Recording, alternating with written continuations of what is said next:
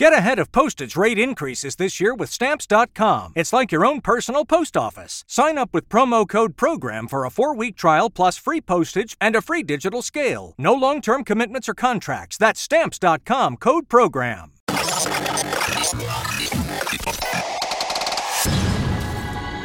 Minds Media.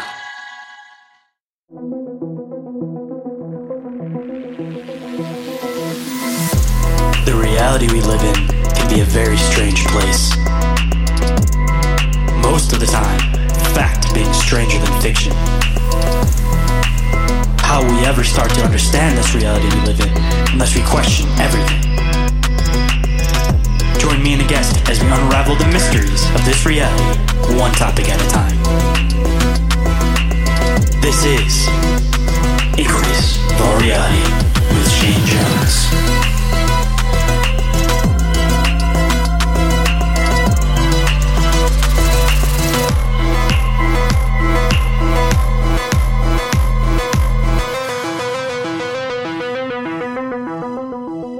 What's up, guys, and thanks for tuning into the show. I'm your curator of the unknown, Shane, as always, and uh, today I have an interview with one of the awesome filmmakers from Small Town Monsters. But before we can get into this awesome interview, into his research, we first got to cover the front of house stuff, of course. So if you guys enjoyed the show, if you guys don't mind leaving a rating, I definitely appreciate it. If uh, you guys drop a five-star rating on iTunes and you leave and you leave an awesome review, then I will read it on the show, of course, and give you guys a shout out. Uh, if you guys want to help the show grow, you can always share it with a friend, tag friends in posts. Uh, there's multiple ways to get it out. One of the best ways, of course, like I said, is sharing with a friend. So anything you guys do, I definitely appreciate. Uh, if you guys want to get updates on anything going on with the show, uh, any cool stuff that I happen to find, uh, you guys can pop over to the social media and get updates on all that kind of stuff. Uh, if you guys want to pop in and have some awesome conversations with some awesome people, you guys can check out the Telegram or the Discord. Uh, still building up, trying to be a little bit more active in there. Uh, but of course, I need you your guys' help having conversations in there, um, interacting with each other in order to help that grow. So anything you guys do, anything you guys pop in and do, I definitely appreciate. Uh, if anybody's interested in being a guest on the show, whether you're an author, researcher, experiencer, contactee, uh, open-minded individual, philosopher, the list goes on and on. If uh, you fit any of those categories, I definitely want to have a conversation with you. So there's multiple ways to get a hold of me, of course, uh, one of which is through Instagram, which is the one I'm the most active on. Uh, you guys can also email me at inquiries of our reality podcast at outlook dot com, or you can go to the link tree and fill out the submission form, and that'll go directly to my email. Um, I know I say this on every single show, and I will continue to say on every single show. More often than not, it seems like everything that I send out goes to the spam or junk folder, so I do reply to every single message I get. So make sure it doesn't get lost within your spam or junk folder. If you guys want to check out more stuff that I'm doing and you guys are into Bizarre Encounters, then definitely go check out Bizarre Encounters because it lives up to the name. It's exactly what it is. And uh, over there, I got two awesome co-hosts, Oren and Jenny. Uh, they're always doing some awesome work, always throwing in new theories and ideas into things. So definitely go in and check that out if it sounds like something that's going to interest you. If you want to be able to keep tabs on all the things I'm doing, you guys can go and check out Open Minds Media. Uh, the Instagram, I do post things for every single show that I do across that, so it's kind of like the one-stop shop for everything that I do. Uh, if you guys want to support the show, there's multiple ways to do so, one of which is becoming an awesome Patreon member, such as Brandy or Brian. Uh, there's multiple tiers over there, uh, so go and figure out which one suits you the best. Uh, you'll get ad-free episodes, you'll get early access to episodes, uh, live episodes of shows, live replays if you're not able to make it to the live shows, of course, which is video format. Uh, there's a lot of cool stuff going on on the Patreon, still building it up, of course, but uh, go and check it out. And if you guys want to support the show in a different way, you guys can always donate to the show directly through Cash App, Venmo, PayPal, or you can go to Red Circle, which is the R S S host, and you can donate directly on there. Uh, the third way you guys can support the show is by going and checking out the Open Minds Media merch store. There you'll find merchandise for all of the different shows that I do. And uh, if you guys buy anything off of there, Uh, if you guys don't mind sending me a picture of you wearing the shirt, I would definitely love to give you guys a shout out on the page and tag you in it and uh, show love and support from others and get to see the logo out and about. Definitely a cool thing. Uh, if you guys want to get yourself some other types of merchandise, you guys can go and check out Cryptoteology. Joe's always killing it over there with his awesome designs pertaining to cryptids, paranormal, aliens, all that stuff. Always adding new stuff, so I guarantee if you go and you look through the pages, you'll find something that you like.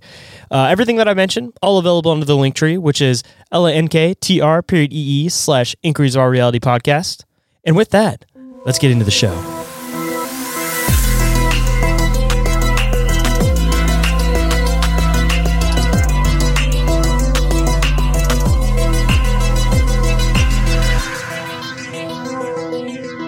Please welcome to the show, cryptozoologist, researcher, and filmmaker, Aleks Petakov. How's it going today, man?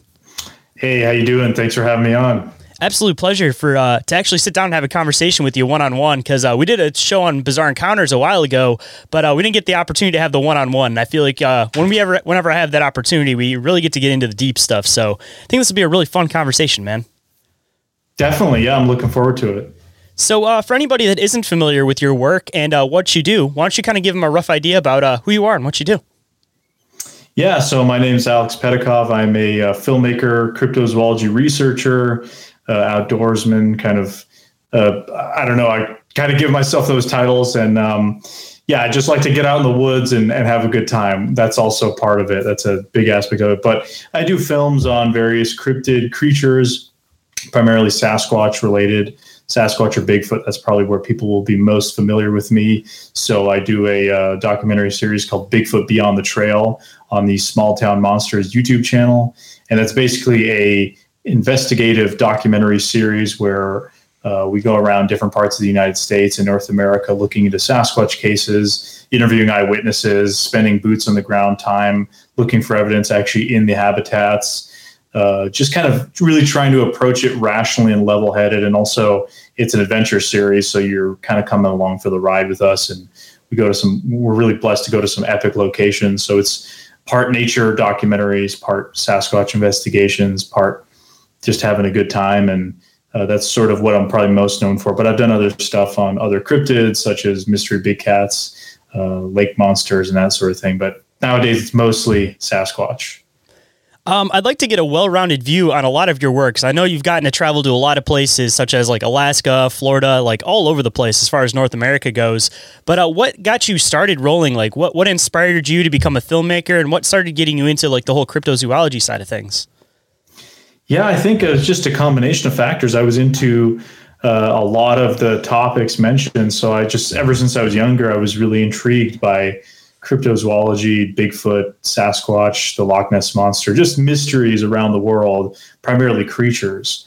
And then uh, I, growing up in the state of New Hampshire, the very outdoorsy kind of state, we're the second most forested state in the country after Maine. So there's a lot of woods, grew up kind of running around and catching snakes and frogs and that sort of thing, as I think kids should mostly grow up. Unless you live somewhere where there's very venomous snakes. Otherwise, I don't recommend catching them. But uh, not unless you know how to handle them. Yeah, exactly. If you know what you're doing. We're, we don't have anything super venomous up here. Our, our threats up here are moose and that kind of thing, the bigger the bigger animals. But uh, yeah, I just was always interested in the outdoors and got to uh, really get involved in some of that throughout high school, doing some naturalism and survival kind of training and learning the ways of the land and just gaining an appreciation for it. Became a hiker and a backpacker. And then I was also uh, really int- interested in documentary filmmaking, and I studied communications and did a lot of media kind of stuff in school.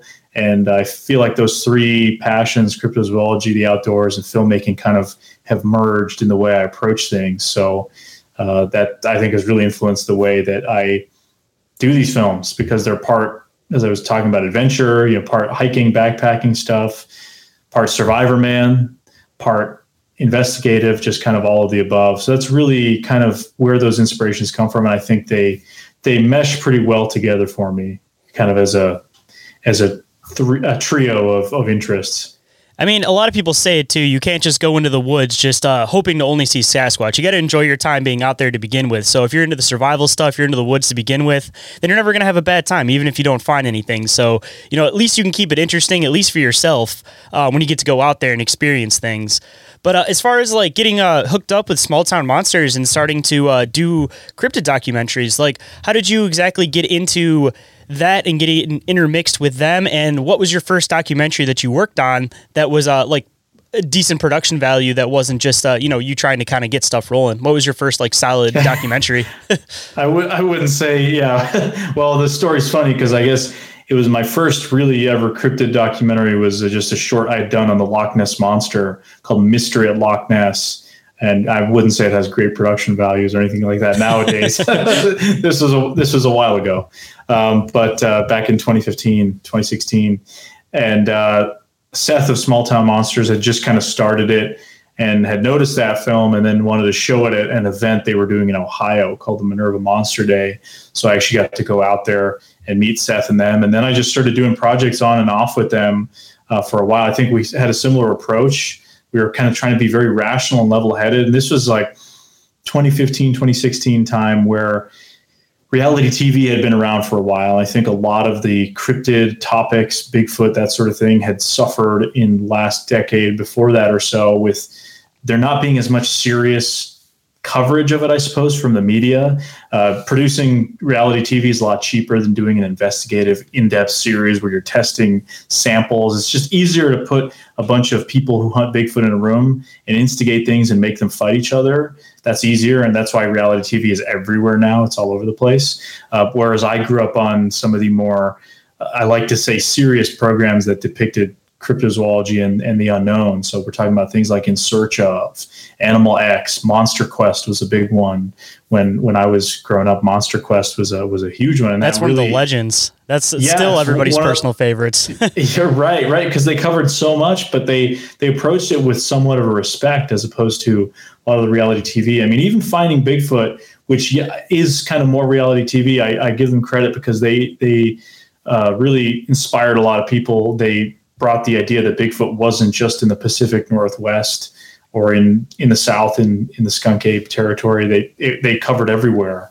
Um, but I think, you know, like I said, in that twenty fifteen time period, we were there was a lot of us kind of looking at saying, well, you know, there's nothing really that that represents what we would like these topics to be, to be portrayed as. So we kind of just did it on our on our own as independents. And I think that Seth and I really shared a lot of that sort of um, wanting to be serious about it. So we were not just people making these films for the sake of making them or some network executive just doing a Bigfoot series because he thinks it's going to sell. We were actually doing it because we were interested in those topics. And this is how I'd like this to be portrayed. You know, that's sort of the attitude I took with it. So uh, that's why I think with Small Town Monsters, it just kind of worked. And um, here I am, you know, almost six something years later. And you know, working with Small Town Monsters and uh, doing my own series with them. And I've done a few series and films with them, but, you know, a lot of times we were just doing projects by projects, and it started out small. I mean, it was just a couple people, and now it's sort of grown, and we have a, a whole really production crew and, and a, a, a lot of us that are researchers. And it's just a really cool kind of concept. And I love the way it's developed and what it's kind of turned into.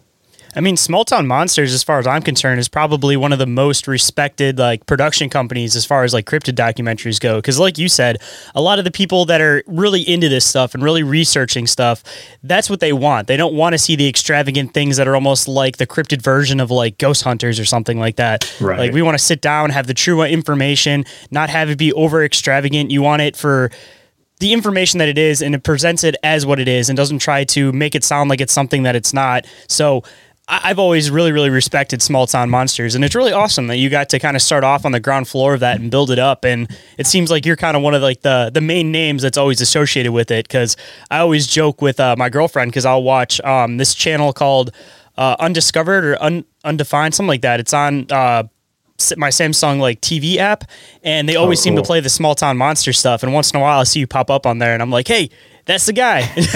I'm like, he's been on my yeah. show.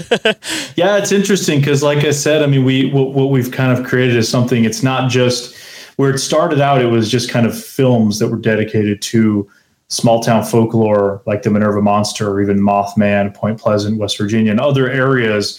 And they were just films. You know, there'd be one or two films a year.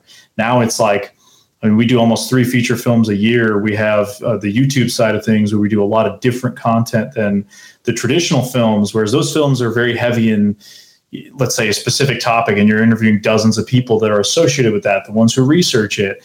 And then you have a different films like On the Trail of Bigfoot or On the Trail of U F Os, where you're kind of following investigators like Seth. And then the YouTube side of thing is where, you know, with my series, Bigfoot Beyond the Trail, I kind of get to do whatever I want with it and the way I want some to investigate some of these Bigfoot topics. And we have other series on YouTube as well. And uh, we're doing publishing now too. And we're about to host our first sort of event in, uh, in the first weekend in June, called Monster Fest in Ohio, which is sort of a, a fusion event. It's it's going to be not just a traditional kind of cryptid or paranormal event where you have lectures all day long. There will be a few people speaking, but there's also a whole room that's dedicated to people doing podcasts. There's uh, people that were involved in lots of different cryptid things, the Mothman Prophecies film. So it's just so cool seeing what Small Town Monsters has become and how many different people are involved and kind of the roles they play, whereas I kind of get to do my thing, and then maybe other folks are doing other things at the same time. So it's been really cool to just kind of see that develop. And um, yeah, we just, like I said, we just try to keep doing our thing. And um, it's cool to have the creative freedom as well to, you know, I don't have some network breathing down my neck saying, oh, you should add some fake Bigfoot sounds in here to make it more interesting, right? Um, don't have that. So that's, it's been, uh, it's been pretty awesome. I say it's a beautiful thing to be able to influence the next generation of researchers, but doing it in a in the proper research way, not like I was saying, like where you're just over extravagant, trying to make stuff as entertaining as possible, but not really getting a real grasp on what the real information is. Because, I mean, for a lot of people, I mean, even Finding Bigfoot, I definitely really enjoyed that show, but they almost made it seem like at the end of every single episode, they were like right there, like there was going to be one on screen where they always like got you going. But as far as Small Town Monsters goes, it's definitely one of those things where it keeps your interest the entire time, but for a totally different reason. It's not like you're thinking that the next shot is going to be that specific shot of whatever cryptid you're trying to see. You're excited for the information because you guys just come at it from a full, well-rounded view, and you kind of give people the opportunity to kind of come up with their own decisions rather than coming at them and saying, like, this is what it is, this is what it is. Because when you do that, it kind of throws the opportunity for people to be able to really theorize. So in an extent, it kind of stops the research at a certain extent if you're giving definite answers, because it's one of those things that's kind of hard to have definite answers. So you kind of just have to influence people to be able to think for themselves. And I think that you guys have had a very, very, uh, very good way of doing that as far as like your films go. Yeah, thank you. I mean, I try to tell people just through my series and everything, Uh, just to do your own research. Don't trust me just because I'm a guy on YouTube running around the woods uh, in crazy situations. Don't trust me. I'm not some expert, all-knowing or anything like that. I'm willing to have the conversation, and I just want people to realize that unfortunately there is a lot of fakery and hoaxing out there, and and a lot of these, a lot of people think that, you know, going on T V, that's like the end-all, be-all. That's like your should be your goal if you're a researcher. But I've had bad experiences with T V. I know so many people that are involved in these topics that have had bad experiences being on T V because they don't fundamentally care about the topic or the truth. I mean, that's just the, the very few programs. I mean, the, Finding Bigfoot, like I said, I mean, I think they did as good as they could. Um, but even if you talk to like Cliff and Bobo, and I know those guys, they'll tell you, you know, we did the best we could for the format we had. Ultimately, the networks had a say. I mean, to their credit, they stopped any kind of faking or hoaxing. At least some of the stories that Cliff and Bobo have talked about, you know, the crew and the network trying to pull a fast one on them, and they basically threatened a mutiny.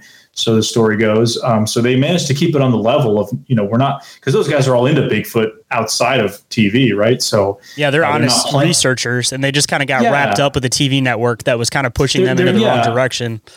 And they don't, they don't, um, they don't, they're not playing a role. I mean, I've seen other programs where people are playing the role of a Bigfoot researcher, or they're playing the role of some kind of paranormal investigator, and it just comes off as cheesy.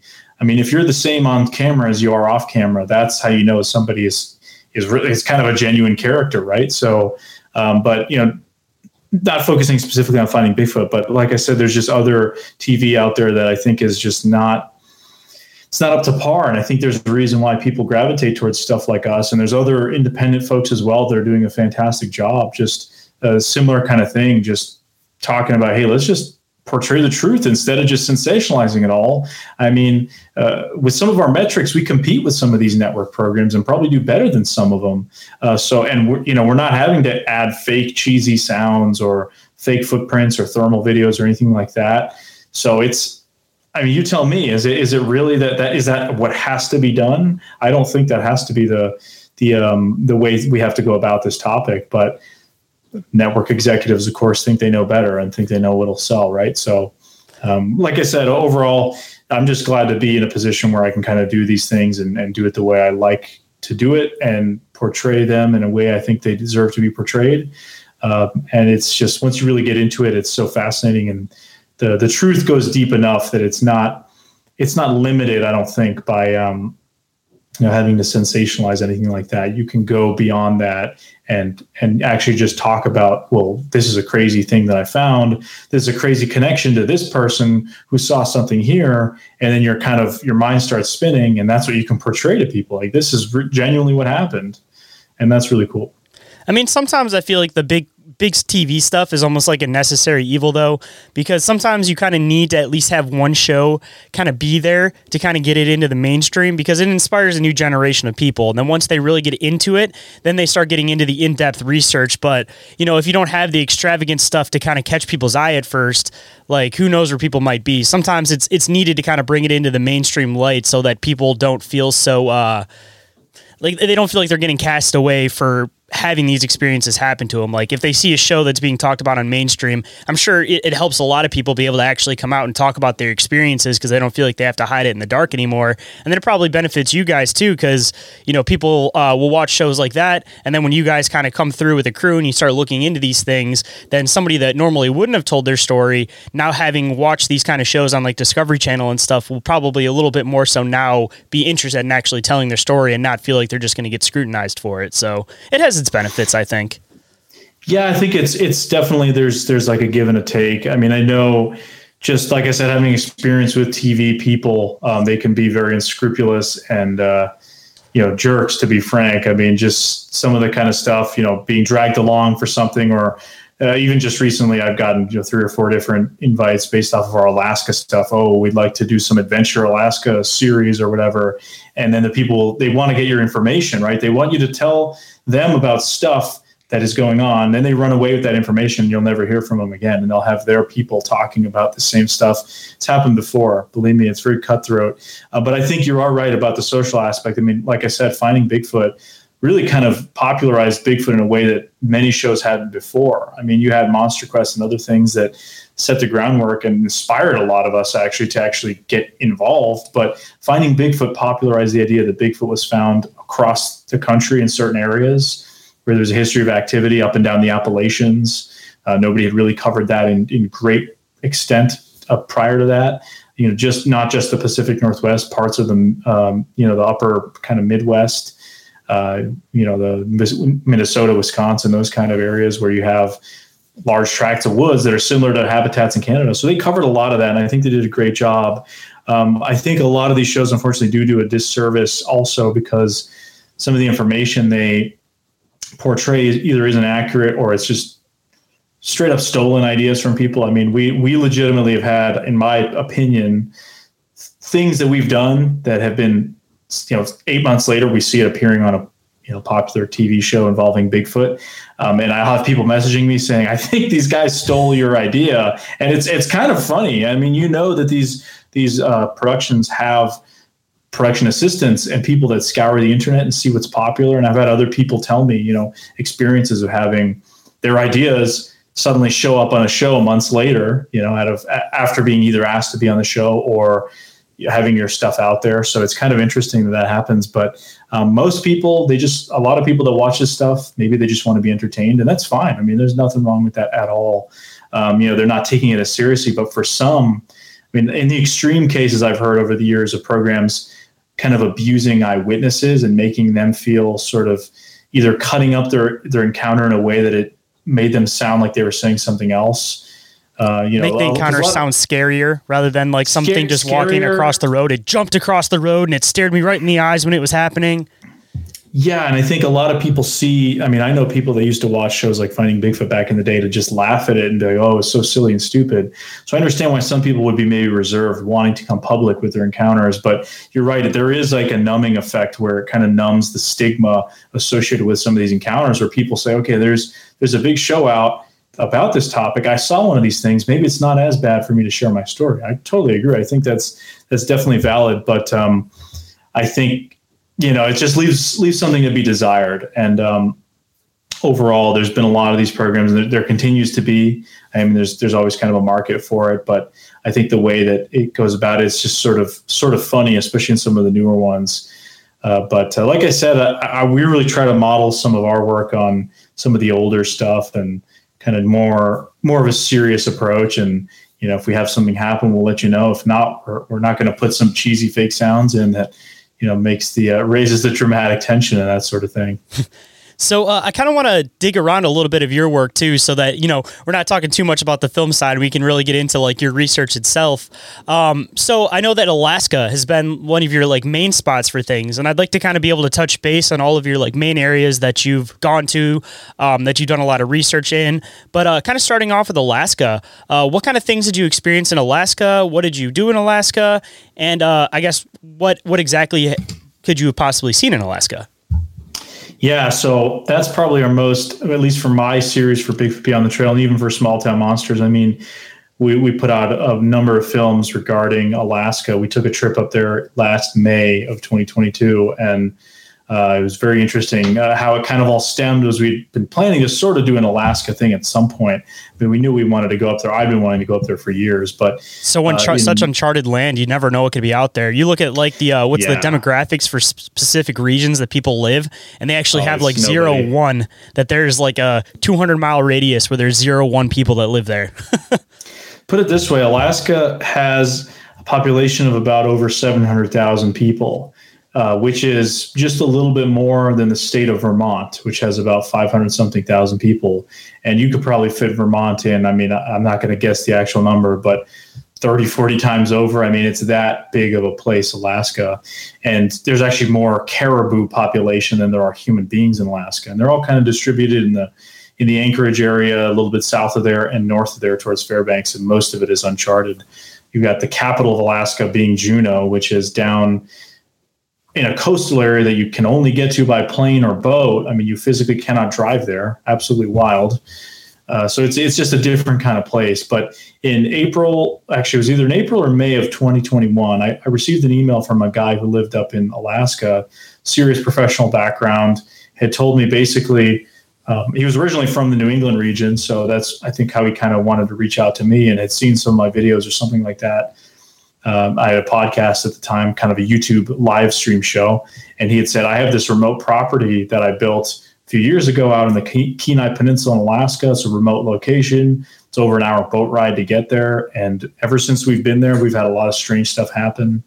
Rocks getting thrown, physically, you know, witnessing rocks being tossed into the water, uh, strange noises, howls, whoops, whistles, a lot of this really weird stuff. And he wasn't really a Bigfoot believer. He had built this place as a fishing kind of retreat, just a place to get away, get off the grid, kind of dream Alaska cabin sort of place that you wouldn't live at, but someplace you could go to on a weekend or something like that with your buddies and go fish and just get away from, you know, the rest of uh, the rest of the world, I suppose. And they had all this weird stuff happening. It was very intriguing. And I got to listen to a lot of the audio and stuff that he had recorded, and the story was just interesting, and I got to know him pretty well. Uh, seemed very trustworthy, serious professional background, um, former military, just not many red flags from what I could tell. So it wasn't actually till a full year later that we went out there. So it was from, you know, spring, late spring of twenty twenty-one, and then May of twenty twenty-two that we actually went out there, and we spent nine days at this location that's codenamed Area A.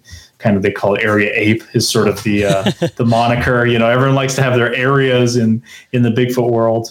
Um, but uh, Area A, sometimes we just call it the cabin, the Alaska cabin, uh, just because it's just kind of rolls off the tongue easier than saying, you know, specifically the Kenai Peninsula cabin, you know, something like that. But we spent nine days out there, and we got to really explore the land.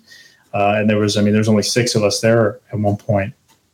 Uh, you're in such an isolated location where you don't have any kind of service. I mean, you, you you're lucky to get a you're lucky to get a satellite phone connection. You actually have, you have to go stand out kind of in a more open area to get sat phone connection to reach the outside world. Very interesting location, and the amount of wildlife that it resides in that area. You've got brown bear, black bear, moose, uh, Sitka deer. Oh gosh, mountain goats, links. What what am I missing? Uh, they're just on land. I mean, you've got all these animals on land. Then in the ocean, you have. And we literally had humpback whales breaching in the bay right near the cabin. We had orcas. We saw orcas. We had sea lions, seals frolicking around. It's it's like an Alaska wilderness paradise in terms of wildlife. And then you have the stories of this Sasquatch-like creature. So a lot of stuff they've had happen in the cabin was just intriguing. But we, like I said, we spent nine days out there, so we got to um, do a lot of interesting stuff. I mean, that's that's documented in.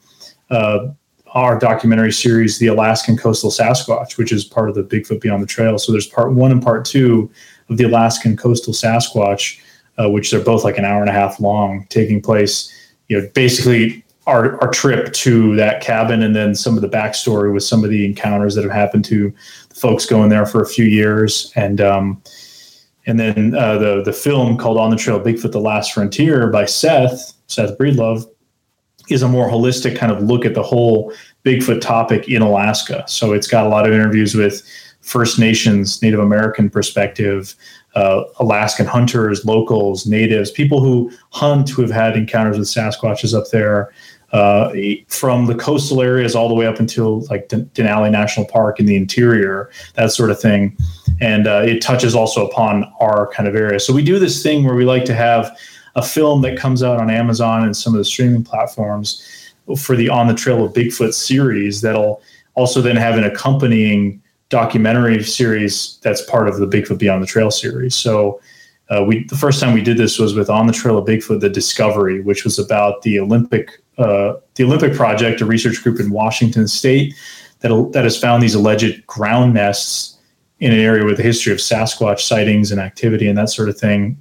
These really fascinating ground nests. So we had the film about that, and then we did a separate YouTube uh, documentary about it with the Bigfoot Beyond the Trail series. So basically how that works is you can watch either one of those independently, but if you watch both of them, you're going to get two different styles of film. One is a more kind of boots on the ground. We're taking you physically to the spot, whereas the other larger film will be interviews with everyone involved, history about the area, that sort of thing. So if you watch them both together, it'll complement very well. So we did the same thing.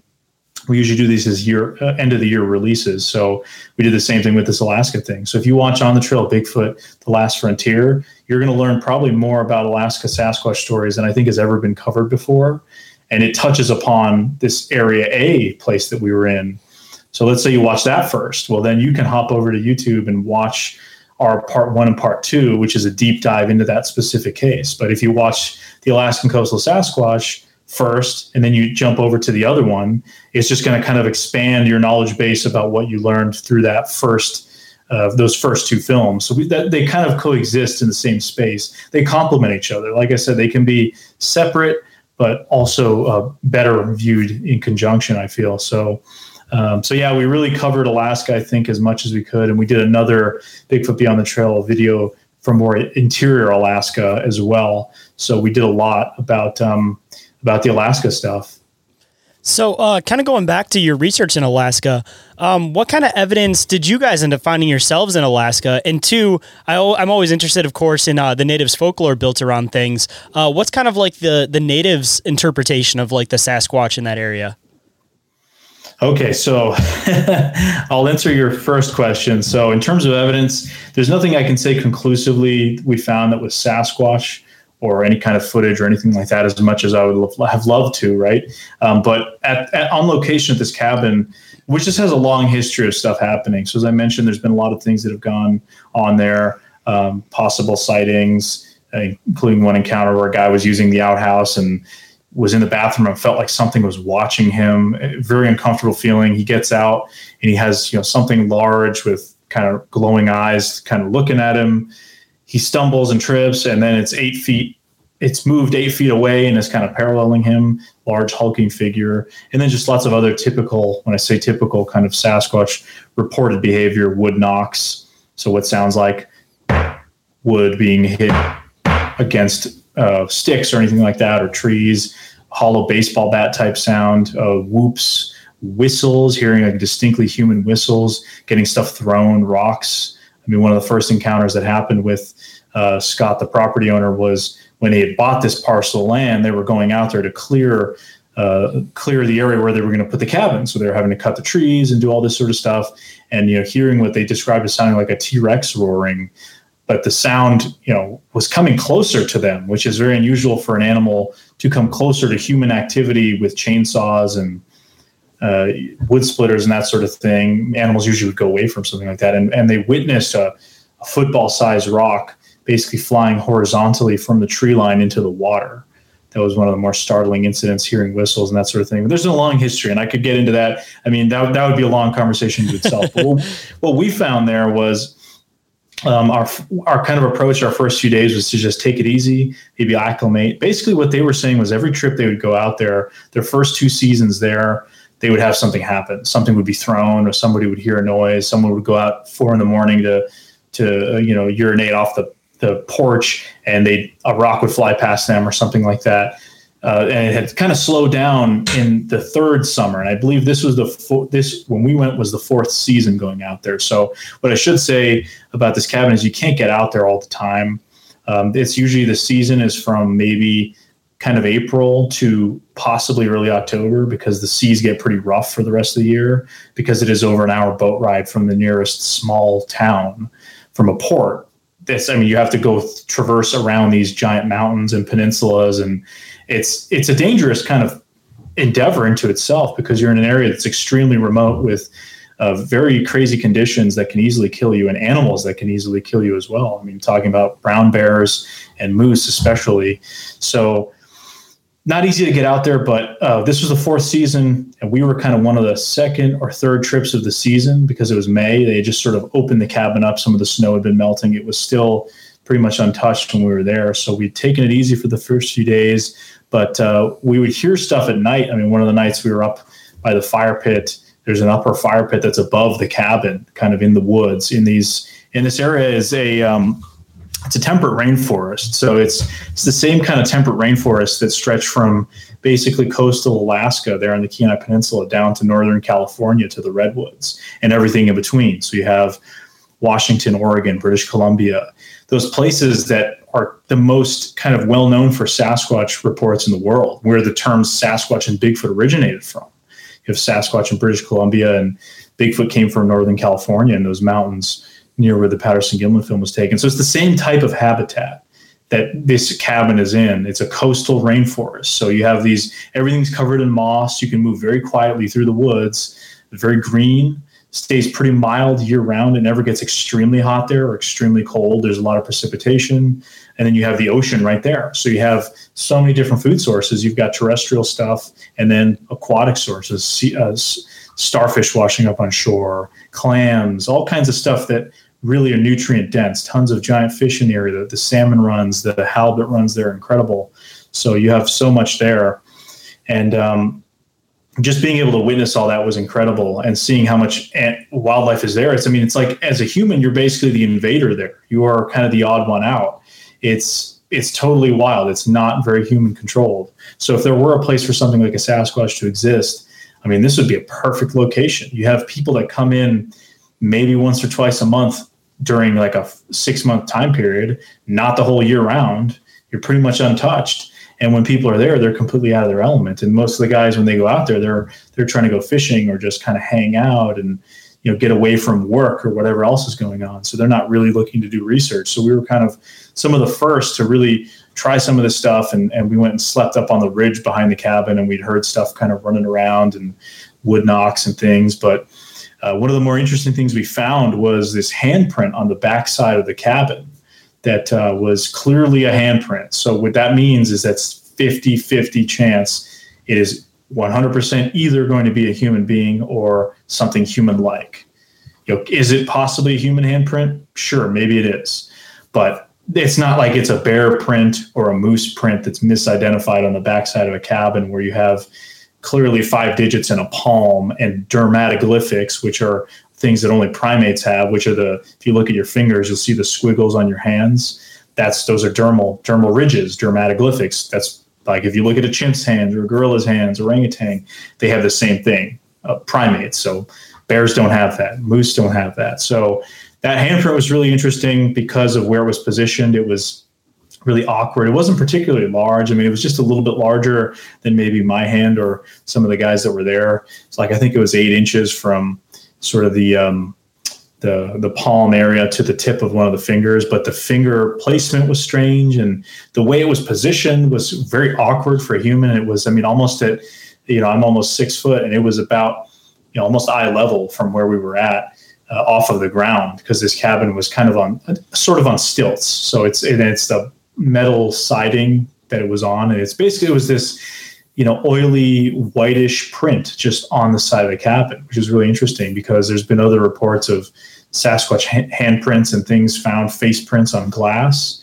Um, and there's been theories that have come up with that's maybe the the oil in the skin. So humans also have this and other primates do, um, that uh, maybe there's more activity or the more active kind of oil in the skin found in these things. I don't know. Um, but either way, it was really weird finding that. And I just kind of happened to, I, I was walking behind the cabin. I happened to see that there. And I just sort of was like, okay, this is weird. It just looks strange. I mean, but can I claim it's Sasquatch? Absolutely not. And I won't, I will not make that claim unless you're able to substantiate it. We actually then, we didn't have the proper equipment to document that. Unfortunately, I didn't have any swabs or anything to collect the D N A samples. So it was only about a week and a half later that uh, we had a friend of ours go out there with the property owner who's who's been there quite a few times, Larry Beans Baxter, who's a former police officer up in Alaska and does Alaska Bigfoot research. He took out some of his equipment, including, you know, swabs and stuff that he would use, like if he was documenting a crime scene and he's got to get a handprint off of this building. He that's the way he approached it. So he took swabs of each of the fingers and Uh, set those up in little tubes, and then also use this kind of plastic sticky stuff that you put onto the you dust. You dust the print, and you put this sort of, it's almost like a big sheet of tape, and you would then rip off that. It's it kind of lifts the print, it captures it, and we have had those samples in with a researcher, and we're hoping to get those tested at some point. We didn't get them tested in time for the documentary, unfortunately, but um, hopefully at some point that can tell us a little more about maybe what what that was. Again, I can't say what it was one hundred percent, but that was definitely intriguing. Uh, just a lot of the other stuff was weird audio things that were just kind of hard to explain. As I mentioned, there was a, you know, one night we were just kind of hanging out by this upper fire pit, and we would go hang out and just do a fire at night and just kind of hang out for a little bit. And uh, we're just kind of goofing off, whatever, doing our thing. No one's really filming. And all of a sudden we just start hearing what sounds like a clear wood knock, just break through the break through our kind of noise and, and our calamity. And we're all like, oh, shh, I think I just heard that. And then we start hearing what sounds like rocks being thrown from the top of this hill, crashing into stuff along the way and, and falling into the water, distinctly hearing the splashes. Uh, but it wasn't just like you'd hear just a splash in the water. That could be a fish or a sea lion or something like that. You would hear uh, trees or limbs being hit by something, and then what clearly sounded like a rock crashing against the beach and then splashing into the water. Uh, and I mean, it was just, it was unusual. That happened a few times, and there was these wood knock noises that kind of happened in between very clearly. And we're all kind of just befuddled, and everyone's, you know, grabbing their thermal units and cameras, trying to scan and see what's going on. But such a thick rainforesty kind of environment, tough to see much through those, um, through the trees, but I mean, we didn't see anything of note. So it was kind of weird. And the only way we could replicate it, I mean, it was a hill up there. So somebody could argue, well, maybe it just rolled down the hill, right? It's just coincidental timing. Well, actually traversing this ridge, I mean, it's all covered in moss. Very few rocks at all. We couldn't find any rocks other than the ones that are down on the beach by the ocean.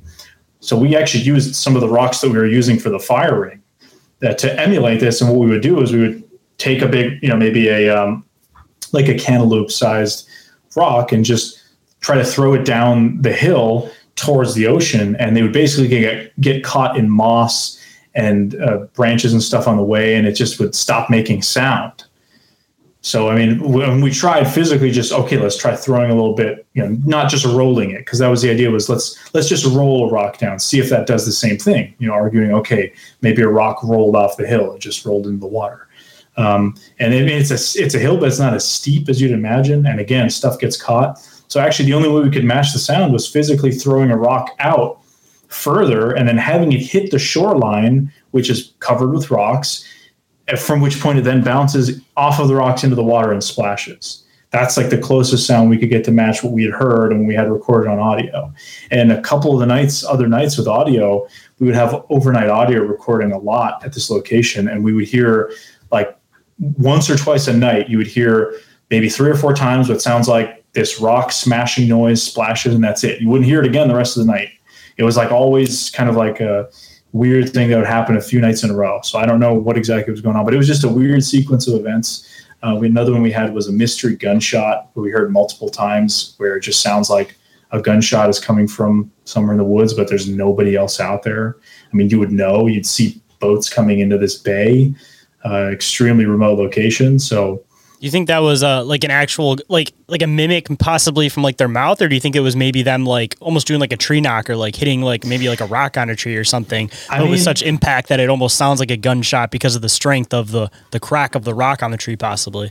Yeah, I would lean towards probably kind of imitate or not imitating, but doing some sort of a knock or something like that. I mean, I, we, there was a glacier that was maybe ten, fifteen miles away. And I've had people tell me, well, what if it was just glacial rocks cracking? I mean, or glacier cracking. I mean, yeah, but it was so far away. I don't think we'd be able to hear that. I mean, I, I don't know. Maybe I could be wrong. Well, we, we thought, okay, maybe avalanche, but we didn't hear any other avalanches. And what was so weird about the twice that it happened was the, our, our second day on location, we went to, across Uh, basically where the cabin was located, there's a bay, and uh, it's a pretty long bay. So what we did was um, four of us were going out there. So the property owner and his friend took us out on their boat, drove us about three quarters of the way to the other side of the bay, which looks deceptively close in the videos, very far. If you were to walk the shoreline, it would take you quite a while. So he would. They took us in the bigger boat, and then we deployed into like a Zodiac, which is like a smaller kind of rowboat dinghy kind of thing. Loaded into that, went to the other side of the bay. They went back. We explored because we were looking for these old abandoned cabins, because there's a couple cabins out there. There actually used to be a settlement there over one hundred years ago. Uh, all along coastal Alaska, there were settlements, towns that were there because of uh, people living off the land. There was communities, people that were fishermen and loggers, that sort of thing. That, that was big industry. I mean, even uh, prior to Alaska becoming part of the U S, uh, that was territory of Russia. A long history of Russian fishing settlements all up and down the, the rainforest coasts of, of Alaska. So, um, you know, not, not unheard of for there to be towns there. Supposedly there was a town in this location that had uh, died off, like the Port Chatham, famous uh, kind of Bigfoot murder thing on the Kenai Peninsula as well in Alaska. Uh, that town pretty much went extinct because of economic reasons, you know, just because as, as ga- natural gas, oil, and that sort of thing in Alaska were coming up in the in the forties and the fifties and sixties, and Alaska started making a lot of that money. People were like, man, life is really tough living in this remote location, just logging and fishing for a living. Let's go live in Anchorage and, you know, we do oil rig work or whatever, or, or you know, oil oil drilling up in the, the Arctic. So these towns just went extinct. So we're out there, uh, my rambling, I'll get back to the original story about the mystery gunshot. So we're out looking for these cabins, and we spent like all day out there exploring. The snow is still pretty thick on that side because it was sort of in the shadow of a mountain. So it didn't melt as much as the snow did behind the cabin, where we could walk pretty much much of the hill. And uh, we're out there, and we, we were getting back, and we see that as we're getting out to the shoreline to get back to our boat, Uh, the, the main boat is already kind of headed towards us. And we're like, oh, we didn't even radio them to come pick us up. And, you know, we're getting ready, and we get back on the boat, and they're like, hey, which one of you guys shot a gun? And we were like, none of us shot a gun. You know, what do you mean? And they said, oh, we thought you guys were maybe in trouble, or you saw a bear and you shot a gun. And that's why we came out to get you, without you guys requesting us, you know, come get us. And we're like, okay, that's kind of weird. We didn't. So, you know, one of the guys that heard it, the property owner was sleeping at the time. The other one was sleeping with a window open, and he heard this gunshot. That's why they came to get us. We just, okay, we thought it was weird, you know, whatever. And then the other time it happened, I actually heard it. So it was, I think, our second, second to last day, or, or towards the end of the trip. So again, like we were there for almost nine days, and it was maybe the seventh or eighth day. And uh, it was, it was an overcast kind of day. It was very foggy, super creepy. We had very nice weather there the most, for the most part, very sunny. Um, And just nice. But this was the one day where it's kind of sort of rainy, sort of spooky, overcast. And um, I'd been going out. We'd all been kind of taking a nap in the afternoon. You got to realize Alaska, I mean, it doesn't get dark until almost midnight up there. This was still early, so it wasn't where you get those twenty-two hours of daylight like you would in June or July or into the summer months. But it was still, you know, we'd have light for quite a while. So you have longer days. So, you know, we're exploring, doing whatever most of the day. And then we were all taking a nap. And I decided to step outside after waking up from a nap to just, just go get some B-roll, film some shots of the fog-covered mountains. And just, it looked super cool. It looked really awesome. And I noticed what looked like a sea lion splashing in the bay. And we've been seeing dozens of them. I mean, we filmed them with our drones. But I decided to just have my camera on a tripod. And I'm filming this, like, wake in the water because I thought, okay, there's a sea lion. All of a sudden, and this was like maybe a minute or two after me getting out of the cabin, I hear this, which just sounds like a, just a gunshot. And I can't tell from what direction it is because it's a bay. It's almost like an amphitheater. You just got, you've got these, you know, two thousand foot mountains basically around you on either side. So sound travels really weird. There's a huge echo factor. So I don't know what direction that sound came from, but I heard this gunshot and I'm like, that's very strange. And I go inside, and the same guy who heard the gunshot the first day, who's, who's, who's basically, his room is up on the second floor in the cabin with the window open, always has the window open because he goes out there and that's how he hears stuff. He comes out and he's like, did you hear that? I said, yeah, I heard what sounded like a gunshot. He said, well, there were two more as you were walking in, because I wouldn't have heard it as I was walking in, opening the door or whatever. And it was just weird. Um, I don't know how to explain it. Again, there shouldn't be anyone else shooting out there. We would know. It would be pretty obvious, uh, but what was so weird was both times we heard those on that trip, it was when something was going on. So the first time they heard it was basically right when we were getting out of the woods. When they came to get us with the boat, that guy, essentially, they heard the gunshot and they came out to, he came out to the balcony and he could see us from across the bay. And we were, we had just got out of the tree line. We were just getting ready. Uh, and we had spent a while in the, in the, on the shoreline there kind of hanging out. Um, because we were going to go hike into a different area. And that's when they decided to come get us. So it was, the timing was weird. And that second time, it was right when I had stepped outside the cabin after no one had been out for maybe three, four hours because we were all like passed out. It was like seven p.m. or something. So we had basically eaten a big lunch or something and gone to sleep for a few hours and everyone was just siesta mode. And we walk out there and that's, I walked out there and that's when I heard that. So it's a definitive of anything. Not really, but uh, according to Scott and some of the guys who've been out there, they hear that kind of stuff a lot out there. They call it kind of the hollow baseball bat sound. I call it the mystery gunshot because to me it sounded most like a gunshot. But uh, when you actually break down the audio, like a spectrogram analysis, like I, we had David Ellis of the Olympic Project, who I think knows more about alleged Sasquatch audio than probably anybody out there, just by sheer amount that he's looked into it and, and researched it. When you look at spectrogram analysis, essentially you're looking at the way audio signatures look. So you can learn how to identify certain animals by the hertz level and the signatures that they can give off. Um, and when you look at this mystery gunshot, so what actually happens when you take like a regular gunshot sound, you try to break it down, you'll notice there's actually two distinct sounds. So there's the initial boom and there's the after kind of shock. To our human ears, that just sounds like one sound put together. You know, the the just the one sound. Yeah, it's just the one sound. You because it's such a it happens in a you know sp- split second, even less than a second. That entire noise is over. But when you break it down, you're able to look at it with a computer, and you're able to break it down milliseconds, even even shorter than that.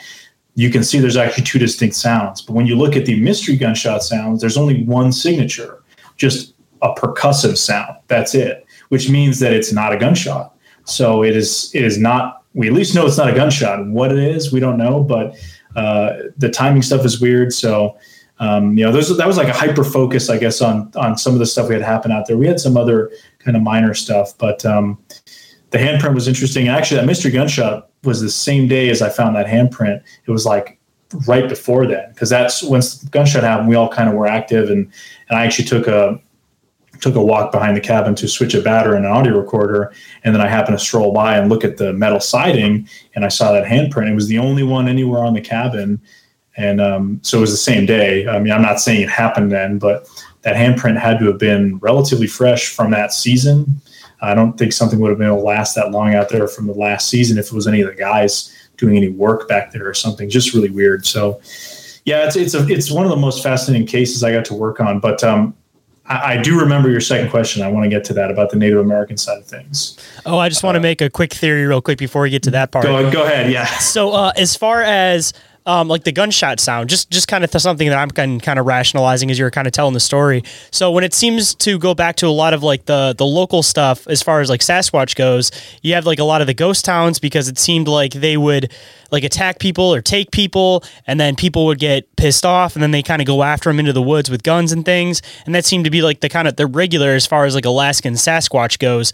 So assumably they kind of like their isolation because of their experiences with humans in the past, as far as like them trying to run them back out.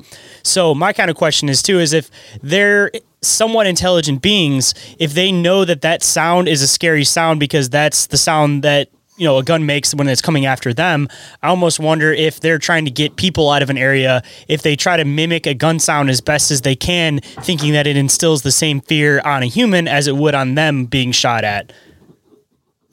But yeah, it's interesting. I, I, I don't know what to make of it, because I mean, there's actually even some evidence that predators and certain scavengers will not be scared of gunshots, that actually mountain lions and wolves and that sort of thing, upon hearing gunshots, will actually be attracted to that area because it means that something was recently killed by a human. So animals can adapt their behavior. Uh, when it comes to the mystery gunshot there, I mean, for years, people have told stories and Sasquatch-related stories of hearing wood knocks. I've heard wood knocks in other areas. Um, I don't know what they are. If it's a, commu- a lot of people think it's maybe a communicative thing out there. It seems to happen a lot. And it seems like whatever's out there is not too afraid of co- throwing stuff at people, kind of being mischievous. They've had stuff go missing. They've had like a hatchet that went missing at one point. And um, it might be curiosity that- out of not having a lot, a lot of human interaction, because they're only seeing humans here and there. So when they do come, I'm sure they're extremely curious as to what they are and what, what the humans' intentions are in that area.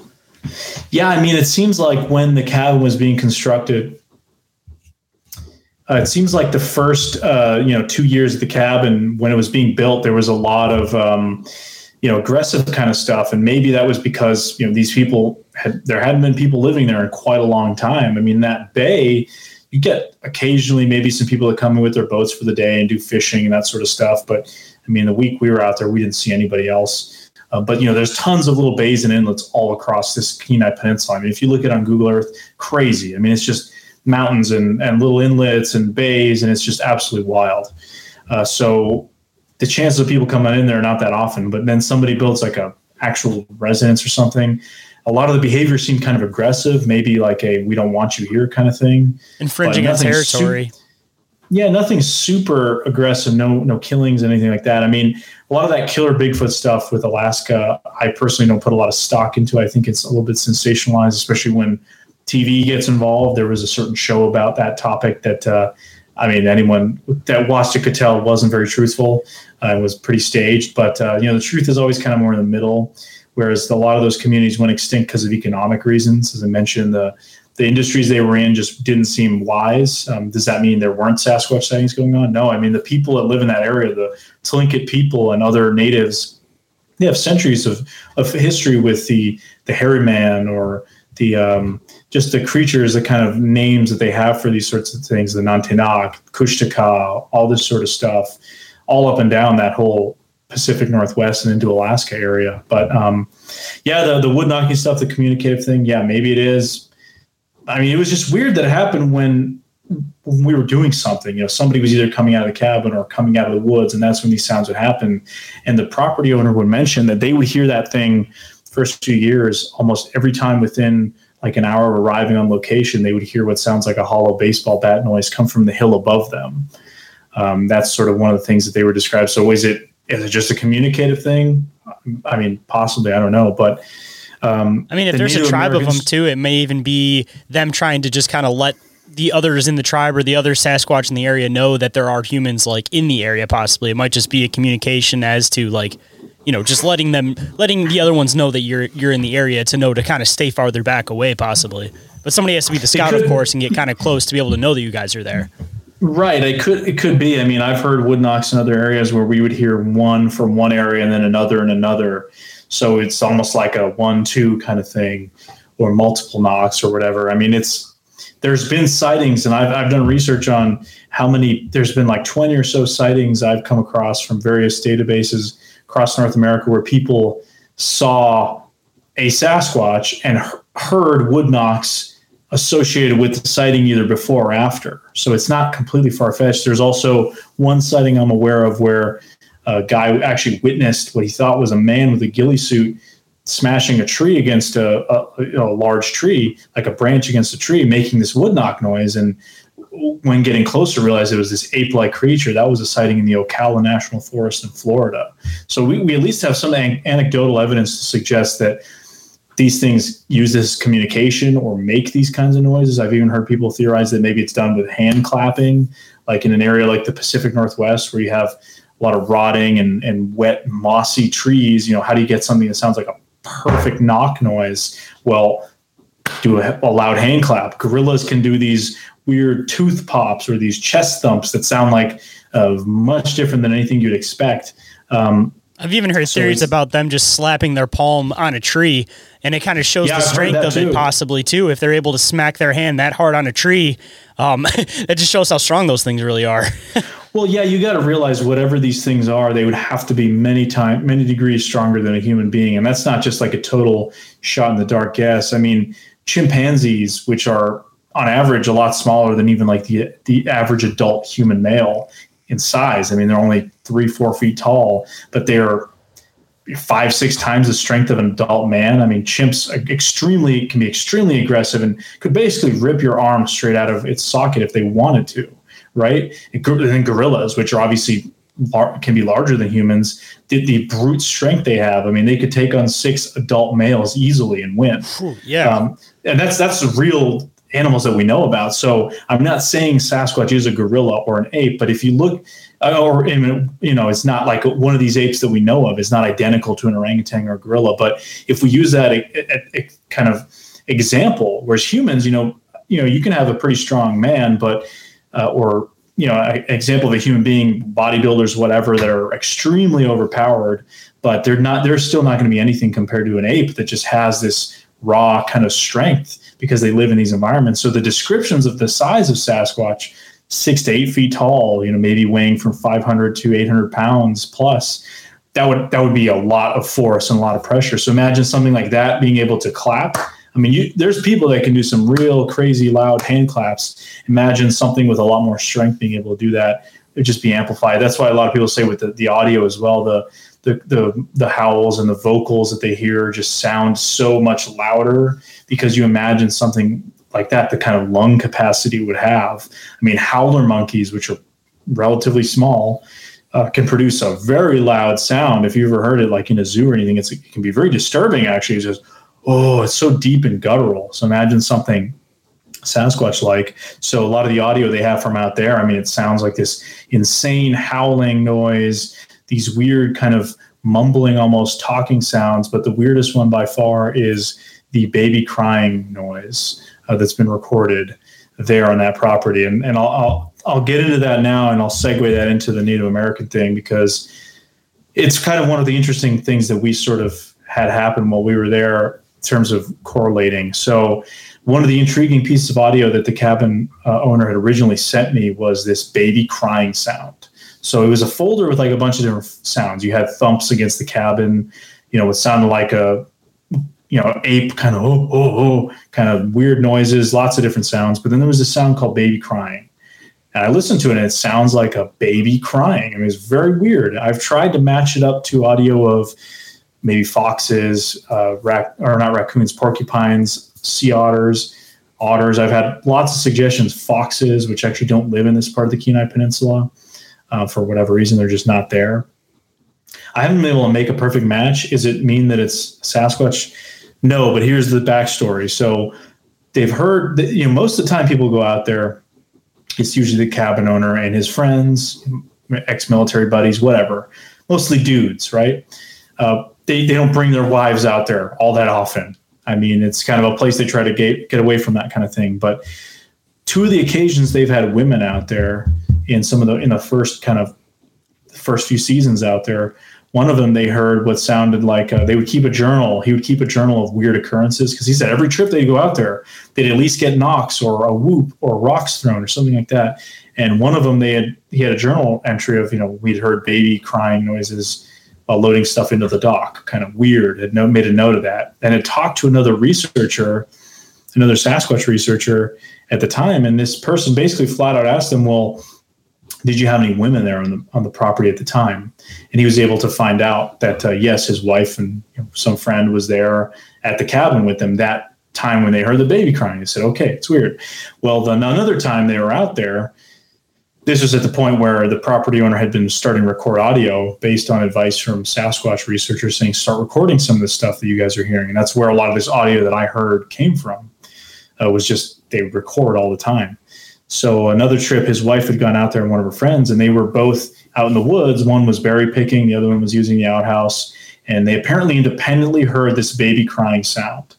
They get back. They initially didn't want to tell the property owner, but they they kind of couldn't hold, couldn't hold it and basically told each other and then told him. And he said, well, if you guys got that, that means I I would have reco- if you guys heard that, I would have recorded it because my recorder's out there. And lo and behold, they have that recorded, which is amazing.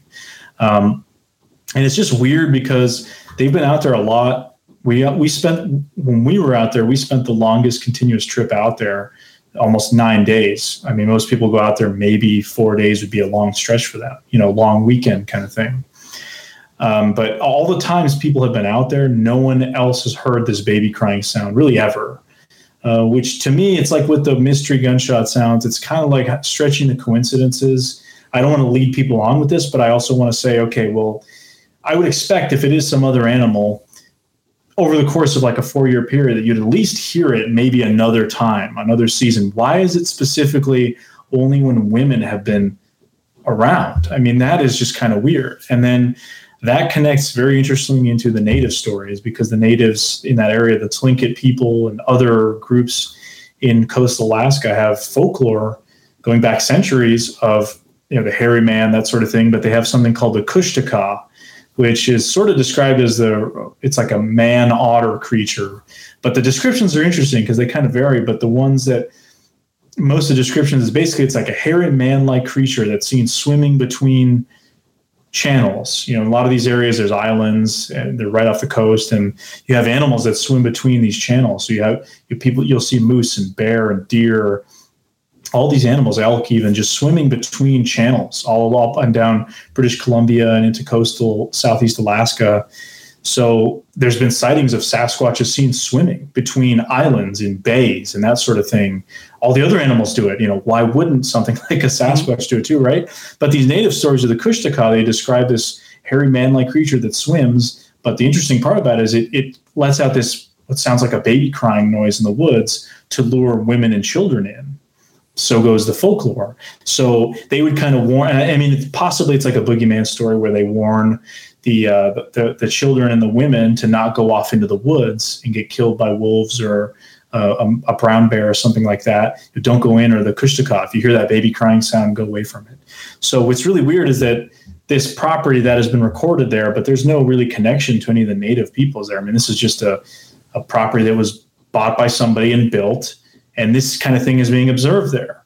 So while we were out at the cabin, Seth Breedlove and the rest of the Small Town Monsters crew were doing the On the Trail of Bigfoot, the Last Frontier film. And they had interviewed a number of Native Americans in, in Alaska. And like two of the people they had talked to had described this being part of the folklore of, if you hear the baby crying noise in the woods, that's, you know, a warning to women and children. That's kind of the Kushtaka or whatever, the way they kind of explained it with in regards to their culture. So it's really interesting that simultaneously this stuff is going on at a remote property as you have these stories being told through these cultures. And it's, it, it's just, it's weird. I mean, again, it's another one of those things that it's an interesting coincidence. I mean, I'd love to find some audio that matches that baby crying to say, well, it's definitely not anything unusual, but I haven't been able to do that so far. So um, maybe, maybe somebody can do that. I don't know, but Uh, it's really intriguing. So when we were out there, we didn't have any women with us, so we didn't hear anything like that. But we we are planning to go back there, and we're definitely going to experiment with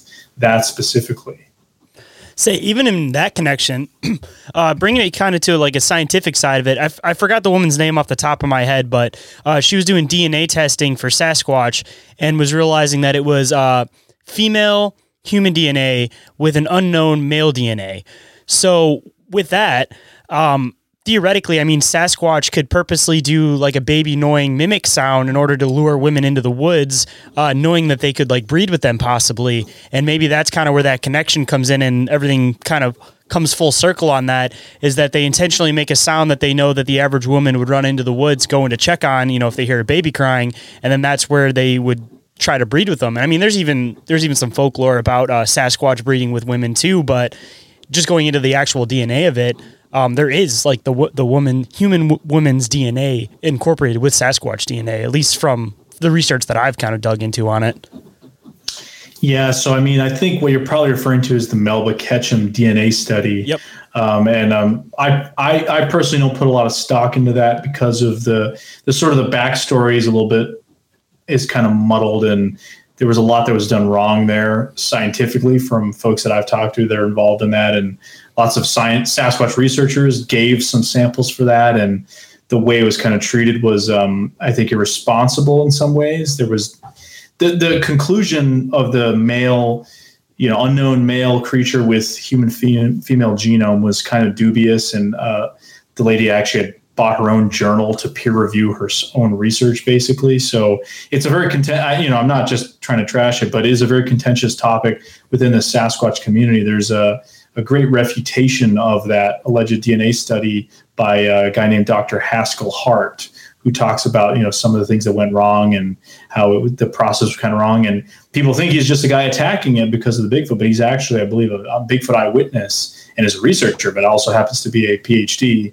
Um, so it's it's one of these things with the Sasquatch topic, as you'll find, there's a lot of controversies, a lot of strange things going on. I mean, um, there are native stories, yes, of uh, creatures killing people, uh, stealing women to to mate with them, that sort of thing. I mean, the, but a lot of those just are stories. I don't know how much of that based in reality, because, um, you know, we as humans, regardless of where we're from, we try to explain things away. So, um you know, you have folklore that revolves around certain things that we're not familiar with. So that's a lot of these Sasquatch stories are maybe just ways to try to explain what's going on. You know, these they're because the descriptions for Sasquatch with the native cultures vary from it being a friendly kind of protector of the forest to being uh, something cannibal giants. Other tribes describe them as just they're like a lost tribe of people that live up in the mountains. And they have a lot of different kind of uh, descriptions, and it, it varies. And you think, you know, for the same, if it was the same animal, that sort of thing, they'd have a consistent description. Well, no, actually, it's humans factoring in there. So something I had heard discussed by a, a primatologist was uh, named Doctor Anna Nakaris, who talked about her research on slow lorises, which are these small little primate-like creatures in parts of Indonesia. She described running into the indigenous people of those areas, and you know, we're talking about these small little nocturnal kind of primates that I think have this sort of poisonous kind of bite or something like that. They're a very, very weird animal. If you look at it, I mean, they have these giant eyes. They're crazy looking. Look up slow lorises. They, they're kind of cute too. But um, these these these groups, these indigenous groups, live in these in these rainforests in Indonesia. You'd go to one tribe and they would say, well, if you saw a slow loris, it was a curse. You know, you'd be cursed, or it was like bad luck. And then they go to the, the valley over, talking about the same animal, that tribe there would say, well, if you see a slow loris, you should kill it right away because it's a demon. And then you go to another tribe, another valley over, and they say, well, when you see the slow loris, it's good luck. It means that you have great things coming. They're all describing the same animal, but they're talking about it in such different ways because they're just interpreting it the way that people are. So you may have the case in a place like the Pacific Northwest, where you've got all these different tribes and different bands of the same tribe that maybe speak a different dialect and that sort of thing. And they are seeing the same types of creatures, and they're describing, you know, one's a cannibal giant, one's a, you know, a protector of the woods, one is this or that. So it's interesting how we as humans, regardless of where we are, we kind of put our own spin on things. Uh, even if it may be describing the same creature or the same animal.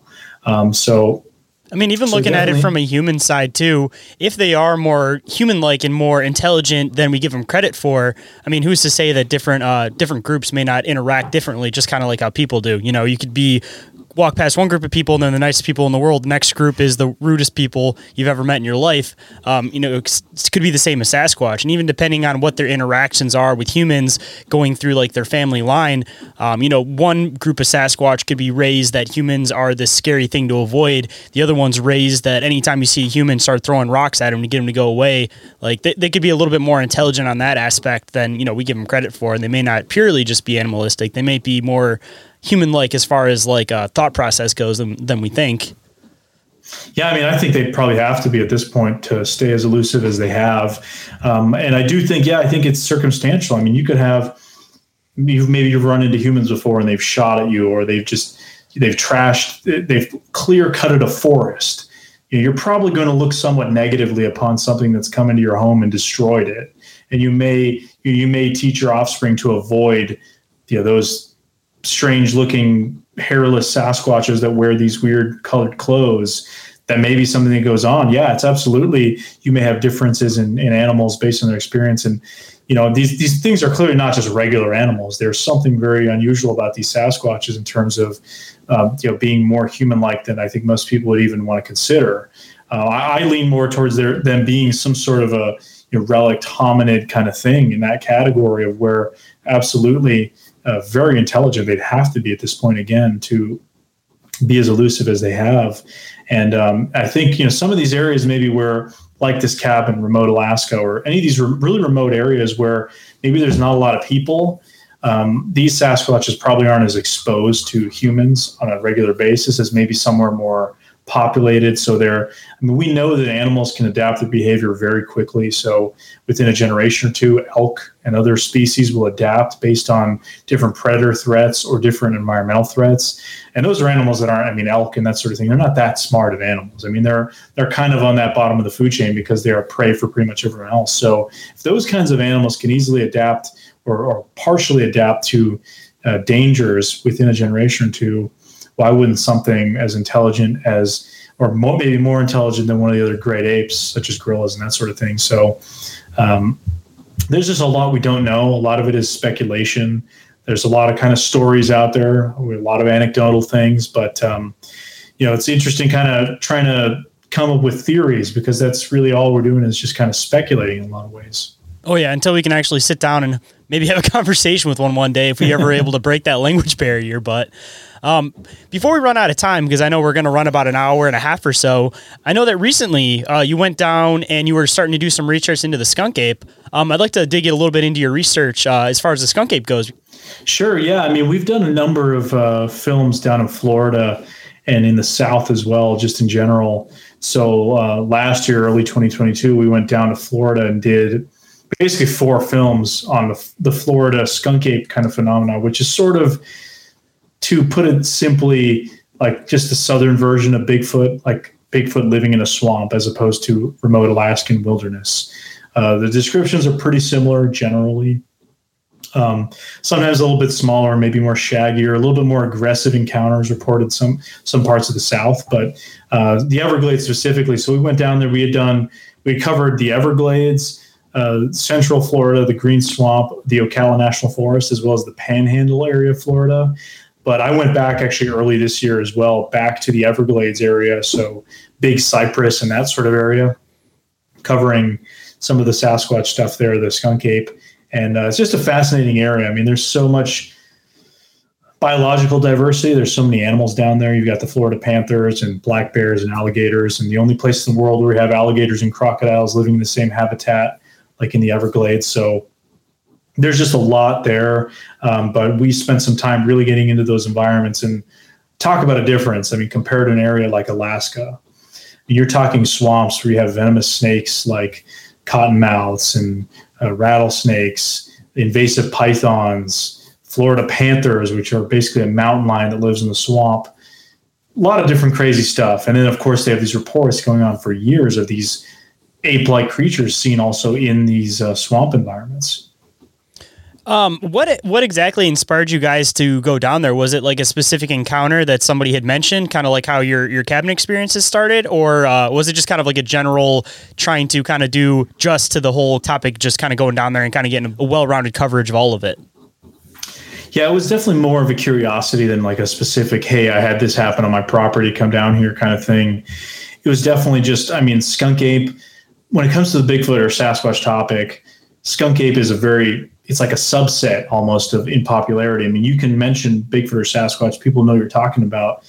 And some people, if you mention Skunk Ape, they may know. And it's kind of like, again, it's like a southern version of of Sasquatch seen in other areas. So just curiosity, we want to go down there. And those environments are so difficult.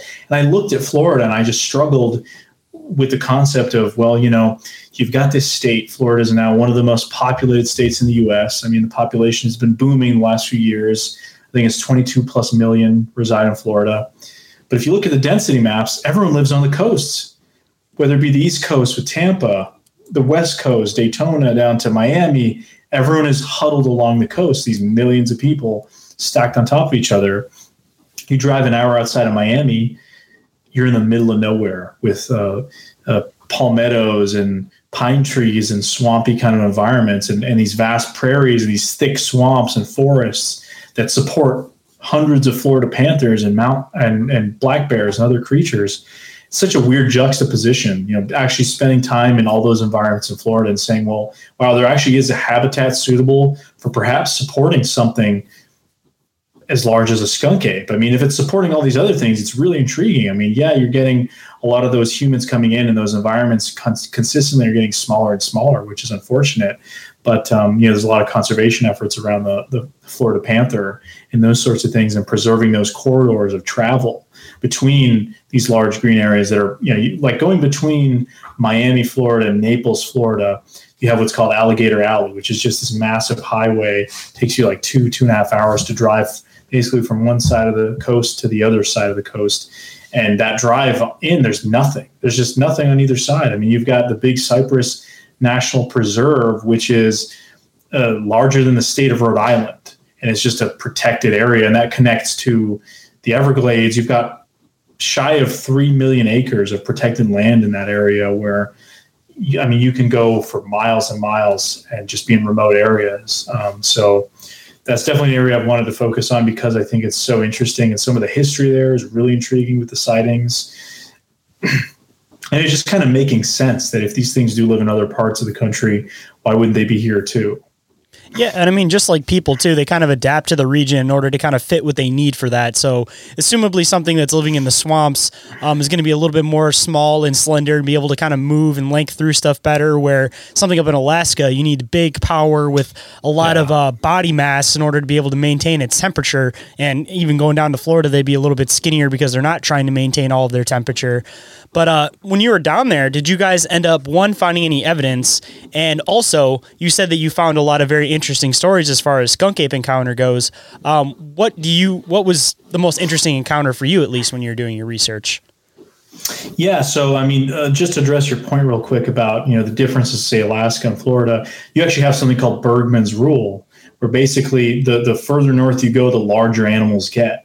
So deer in Florida are tiny compared to the deer that I get up here in New Hampshire. Even our moose here in New Hampshire are small compared to the ones in Alaska. As as you go further north, the animals get larger. So even black bears in Florida are, are a lot smaller. We saw one cross the road uh, when we were there. And, and this year we found, we casted prints of black bears down in Florida. How small um, are we so, talking, out of curiosity? Because I'm from Michigan, I mean, I, so I'm used to like the little bit bigger black bears. But yeah, you guys probably get black bears that are probably around the size of the ones we get, you know, where like five, six hundred pounds would be a, a decent sized bear, right? I mean, I think the record around here would probably be six, seven hundred pounds, uh, which is pretty big for a black bear. Um, and we're talking, you know, moose get into almost, uh, can get to twelve hundred pounds, but, um, down there, I mean, the black bears, they're not that small, but you know, maybe like a large dog, three hundred pounds, four hundred pounds, that sort of thing. So they, they can get some big ones, but the one we saw was very small and lanky, and he just kind of darted across the road from a, a quite a distance. We were driving on this road. He just crossed it, but the prints we were finding in, um, in the, in the area we were in just this past January, we're, we're decent sized. I mean, you know, uh, five, five, six inches, kind of pretty decent black bear track. But um, what's so interesting about it is, you know, you imagine one of the things we struggled with was how wet the environment was, and you know, how tra- how slow you move compared to being able to hike in the ma- even up a mountain is a lot easier than putting on boots and putting snake guards on and moving through areas where there's constantly water everywhere. I'm thinking to myself, why would something like a Sasquatch want to live in this wet, gross environment? I mean, it makes no sense. And then you think about, there's literally panthers here. So we're talking about mountain lions that live in, that are adapted to living in the, the Rocky Mountains, the, the Redwoods, the Pacific Northwest, the Southwest deserts, formerly the East Coast, up and down the Appalachians. This is an animal that lives in all these habitats. And then you've got black bear, same thing. You find black bear from Alaska to Florida. So these are animals that, you know, they don't have webbed feet. You wouldn't expect a, a mountain lion to be walking around in the swamp, but in Florida, they are there. So those animals have adapted. So it's, as you mentioned, with people being able to adapt, what about other things that live closer to land like a Sasquatch? So um, when we were there, I mean, one of the more interesting things we found, at least, uh, because we had, like I said, we've done at this point, I think five films total on Florida. And, you know, we did a whole kind of Florida road trip that first year. And when we were in Big Cypress that first year, we found one area. We were hiking in the middle of the Big Cypress, middle of nowhere kind of area. We'd hiked a little bit off trail, and we found these weird kind of impressions in the mud that almost looked like a one, two kind of footprint. Super hard to say what it was. I mean, it was, it was just weird. And there was a lot of, were they side by side or like straight line? They were, they were sort of like, one was a little bit forward, the other one was kind of next to it, not like parallel to each other, but you know, as if you put your, if you put your left forward, a little, your left foot a little forward and your right foot, like your heel kind of near, um, where your, your toes kind of to the right of where your heel would be. So still kind of, kind of a weird like, walking pattern for a human. Like it's still possible, but still kind of like an awkward walking pattern. Yeah, it would, it would, it's possible it was human for sure, but it was just, it was just, it was weird because it was like in this mud patch and they were super undefined. They were just general impressions, and, you know, stomping with our boots, we could get the same kind of impression. They weren't particularly large, but there was almost like a trail from those tracks that kind of was broken trees and limbs, sort of weird, kind of strange. So we found that as it was sort of getting dark, and then we go back to our cars uh, as we were hiking on this trail. That's kind of like an elevated area that goes in between these swamp. And then there's prairies that it opens up to. So we go back, and then we're in that same area that night. And um, one of my buddies, Tate, he does a, a wood knock on a tree, and he uses this like mini baseball bat. It's like a mini slugger bat up against the side of a cypress tree. And it made this really cl- crystal clear knock sound. I mean, I think he did two, two or three. I don't remember. It's, it's in our video. Um, and then like less than, a, uh, less than two minutes later, we hear what sounds like a knock just like that, same kind of sound from the distance happen. And we all kind of all agreed that's what it sounded like. It sounded super close to that, that knock sound. Didn't hear anything else like it the rest of the night. We walked around for hours.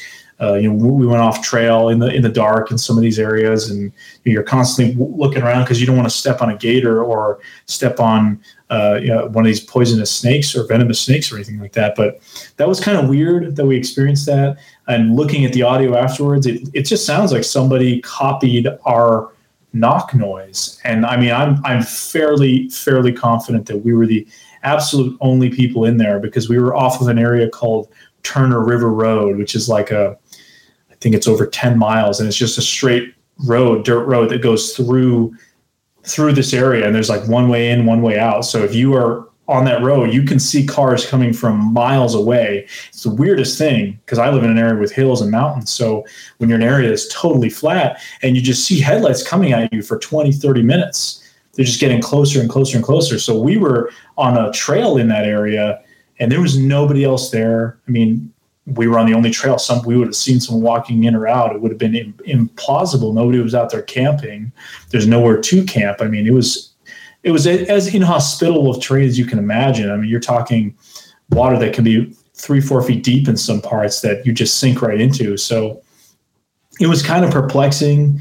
Um, if it was legit, then, I mean, that tells us that maybe those things down there also do wood knocks, because there's not a lot of reports of that in, in, in that part of Florida. In other parts of Florida, there's plenty, but really kind of interesting. So I don't know what to make of it, but um, there's a lot of stories there in that um, in that county, which is Collier County, Florida, which has the most sightings in all Florida. A couple of the other counties up north have some have, have a good amount of sightings. Those are areas tradi- typically associated with skunk ape sightings, but Collier County has a lot. And, um, not far from where we were. I mean, there's sightings up on that same road in the uh, in the nineties. There was a tour bus of tourists going up there on a wildlife viewing tour, and they saw this ape-like creature across the road in front of them. Uh, there was also not far from where we were, we're talking a few miles up the road off of the highway, Alligator Alley, that cuts through there. Somebody was off on one of the trails there shooting, and some kind of creature came out and showed itself to them. And it's just weird. I mean, it's just such a massive area, and you really only have one road in that goes into the kind of park, which is that Turner River Road. And you've got this highway that cuts through. There's no off ramps. Like if you, what's so weird is on Turner River Road, going to one of the campgrounds that's up there, you go on a little, you pass under the highway. You can hear the cars going and you hear the highway. But if I was on that spot on the highway where I'm going over Turner River Road, I would have to drive almost an hour plus just to get to that spot we were in by taking an exit, driving down a different area, coming up, driving up Turner River Road. Not easy to get into by car. So it just adds to the kind of remoteness. And there's, there's, um, just a long history of sightings in that area going back for quite a while. Just kind of uh, starting to theorize a little bit on Skunk Ape too, and uh, kind of going into like the characteristics of them. Uh, more often than not, it seems like they're seen with like longer, shaggier hair. And uh, you were mentioning the fact that you had to wear like special pants and stuff so you don't get bit by snakes. So I'm almost kind of wondering if they've adapted to have longer hair, so it's more of like a guard from snakes, because it's harder for a snake to bite something that has longer, shaggier hair. So it almost kind of fit with the region. And I mean, even with the region being h- harder to traverse in, uh, maybe the reason why wood knocking isn't so prevalent down there is because it seems like it's more of like a form of communication between them to kind of let them know where each other's locations are. But if they're living in swamps and they're possibly more isolated types of Sasquatch, or they maybe they live kind of like by themselves for a lot of their life, maybe there's not as much of like a need for it because they're just, it's harder to, to traverse and like produce a family. They're probably more so just like out for themselves, trying to like bog through the waters and stuff. And maybe they only yeah. meet up at certain times just for like breeding season, theoretically. I mean, could be. The theory is about as good as anything else we have. I mean, we don't have a lot of information to work with on, on that kind of thing. But no, it, it is interesting. I mean, you'd think something, you know, you want to have less hair in a, in a swamp-like environment, right? But some of these sightings, they describe it as being shaggier, whereas you have in places like Pacific Northwest, other areas, there's more of like a finer kind of hair or thinner hair. But the, the Sasquatch reports run the spectrum all over the place. I mean, there's even some reports in mountainous areas of more shaggy, but it seems like some of the, in, or in the South, the reports in general are more on the shaggier kind of side, which again, I, I think would be kind of strange how humid and gross it is, but maybe that is some form of protection. I don't know. I just know having a beard and being hairy down there myself, not, not very fun with the humidity. But um, might be some form of camouflage too, yeah. because if they're in a swamp, they're all wet and soggy. Maybe they can kind of blend in more with uh, like all the different foliage if they're kind of droopy and kind of blended into everything versus well, like yeah. being defined hair.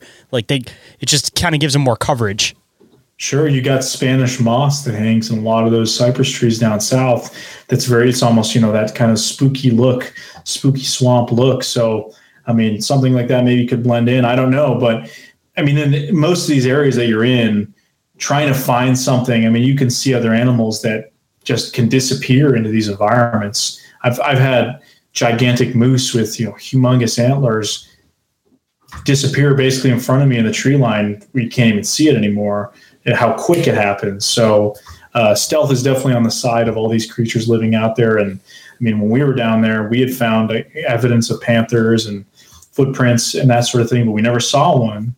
Um, you know, they're very elusive. Cats are known to be elusive, but um, something Sasquatch-like. I mean, it's if they're if they're if they are down in Florida, there's probably not gigantic, you know, huge numbers of them either, because you do have a limited habitat as opposed to, say, Alaska or somewhere where you can really, you know, hey, I want to go over there, or you can you can, you have so much more at your disposal um, than you would be in like a more confined area. And when I say like Big Cypress, yes, it is confined. Big Cypress, the Everglades, you still have millions of acres. But it's not like you can just hop over a mountain range and, you know, basically have all of Canada tra- to traverse through. You're kind of limited in the space you have. So, yeah, they almost, yeah. again, need to kind of go, go back to camouflaging themselves more. And even going into what you're stating about uh, animals being bigger in the north, it just kind of needed, depending on the climate too, and less, more scarcity of food, um, be it that it's a swamp. you know, they're catching probably like smaller fish, different things like that. Um, that kind of fits for the food that they maybe aren't taking in as much because they're not taking in giant animals and trying to maintain their weight. Um, they're just catching smaller, easier meals. So they're more slim and agile because their intention is to be able to regularly eat these smaller meals versus trying to like load up on catching some like big prey like they may in the north.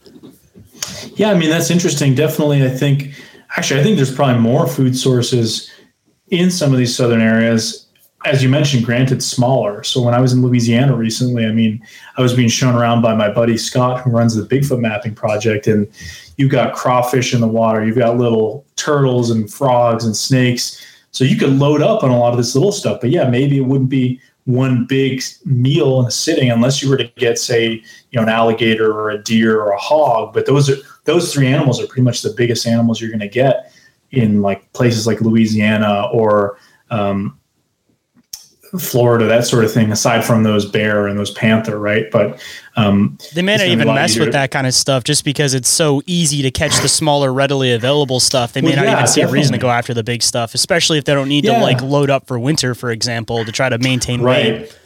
You have constant food sources year round. I mean, you can just stick your hand into a pond and pull out a bunch of insects and, and frogs and that sort of thing. So you can just load up on a lot of that stuff, which makes sense. I mean, if you really want to be daring, I guess you could challenge a gator and eat that. But, uh, you know, why even do something like that if you have a, your the disposal with all these other animals? You have more of options. But, uh, yeah, maybe some of these more northern areas, especially with winter, you'd want to load up on meat, you know, maybe get a moose or something like that, deer, whatever else may may come about. But, I mean, a lot of reports of Sasquatch around the country, they seem to be scavengers. There's reports of hunting, deer, hogs being taken, um, scavenging through dumpsters even. Just so so it seems like they would be more like us, where we're omnivores. I mean, a lot of sightings up here in New England that I'm aware of, especially northern Maine, northern New Hampshire, when the blueberries are in season, we're talking, you know, August kind of time. A lot of people go out blueberry picking. A lot of these remote areas, you have a pretty fair chance of running into a black bear that's out there also blueberry picking, you know, doing that same sort of thing. There's at least like four or five sightings I'm aware of from between New Hampshire and Maine of people seeing what they thought was a black bear until it stands up on two legs, kind of looks at them and walks away like a man and looks like an ape-like creature, just basically blueberry picking. So you have reports from across the country of these sorts of behaviors being exhibited, whether they be Car, you know, actually a- actively hunting, scavenging uh, from other food sources, you know, eating. I mean, even some of the reports, and one of the reports we got in Alaska that we weren't told about was a guy prospecting for gold, two guys actually, and they had come across these Sasquatches sitting basically in, in this area, taking leaves and stripping the leaves off of branches and just eating them like a gorilla would do, like footage of gorillas just sitting there stripping the leaves and right into their mouths. So you have a wide spectrum of behavior and things that have been reported with Sasquatches. So it seems like they would, I mean, it would make sense for them to be more omnivorous um, as opposed to even say gorillas. I mean, chimps are more omnivorous than any other great ape. So they're more like us in that respect.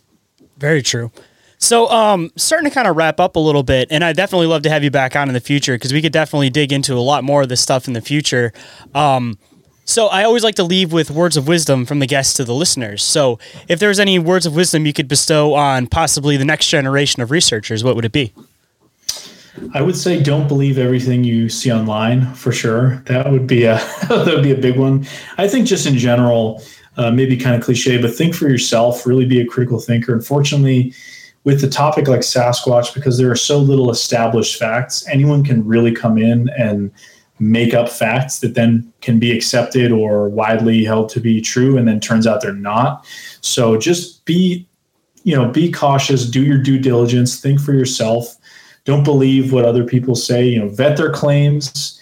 Um, just because somebody is your friend doesn't mean they, they might not have misinterpreted something. I mean, they may have thought they had a Sasquatch encounter, but um, just kind of critically examine some of the, the stories and that sort of thing. And, And again, just do your own research. That's the biggest thing is don't believe what you see online or on T Vs, and don't take my word for it. You know, the only thing I want you to believe me on is that you should do your own research. That's something I think we can agree on. But if you disagree with me on everything else or think you know better, that's fine. Everyone's entitled to their opinions. But um, I think we, with this subject, we desperately need more critical thinking and level-headedness.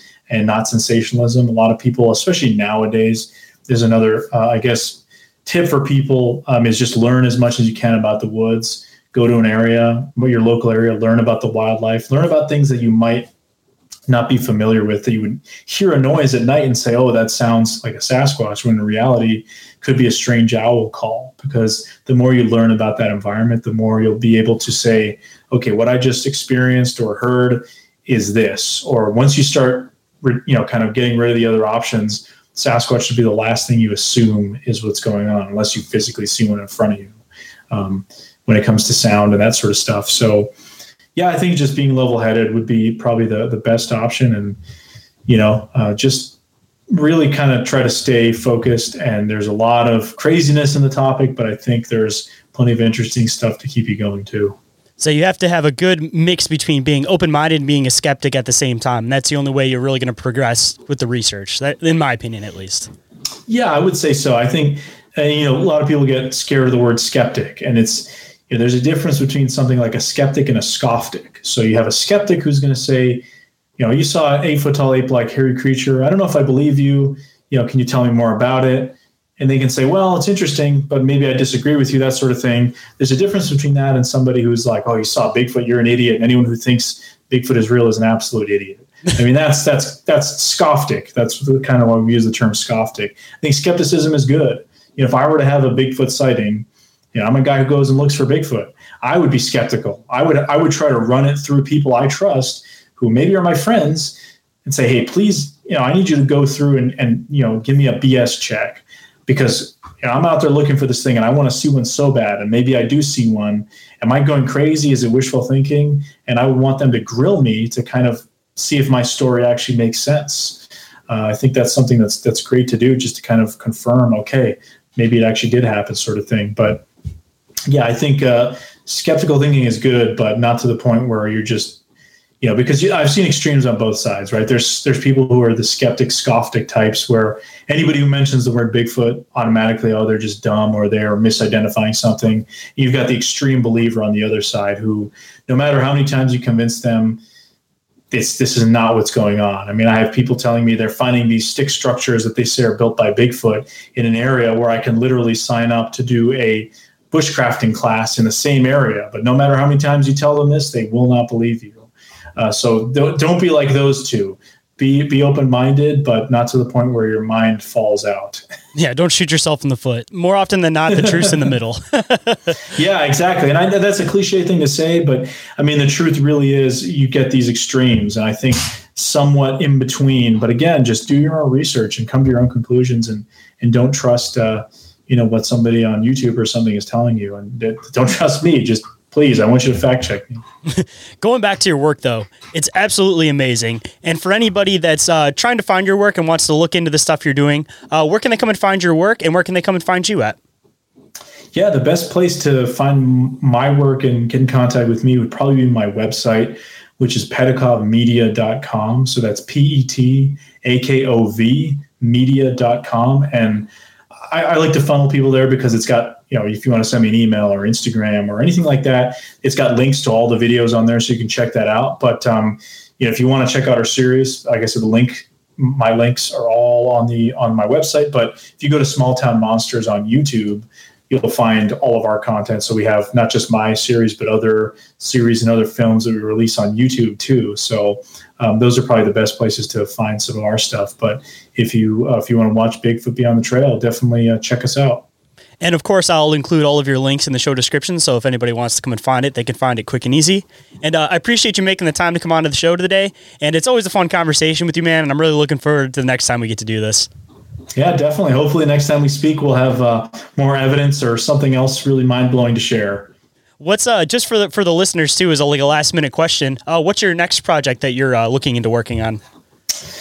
Okay. So I'll give a, a, a quick, as quick of an answer as I can. So currently doing a lot of the, continue with the Bigfoot Beyond the Trail stuff.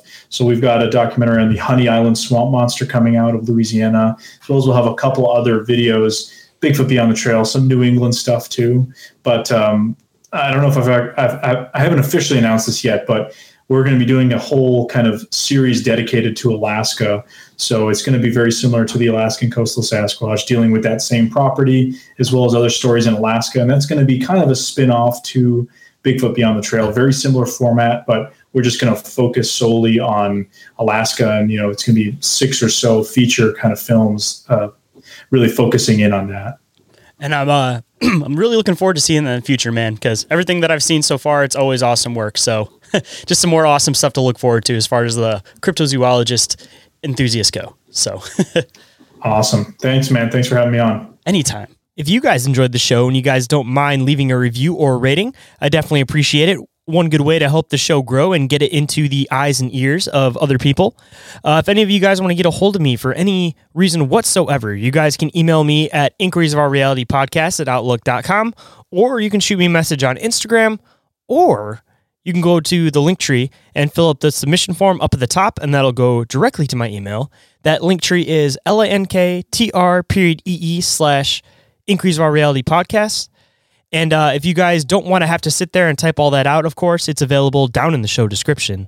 And with that, I hope you guys enjoyed the conversation, and I'll catch you on the next one. Have a good night, everybody.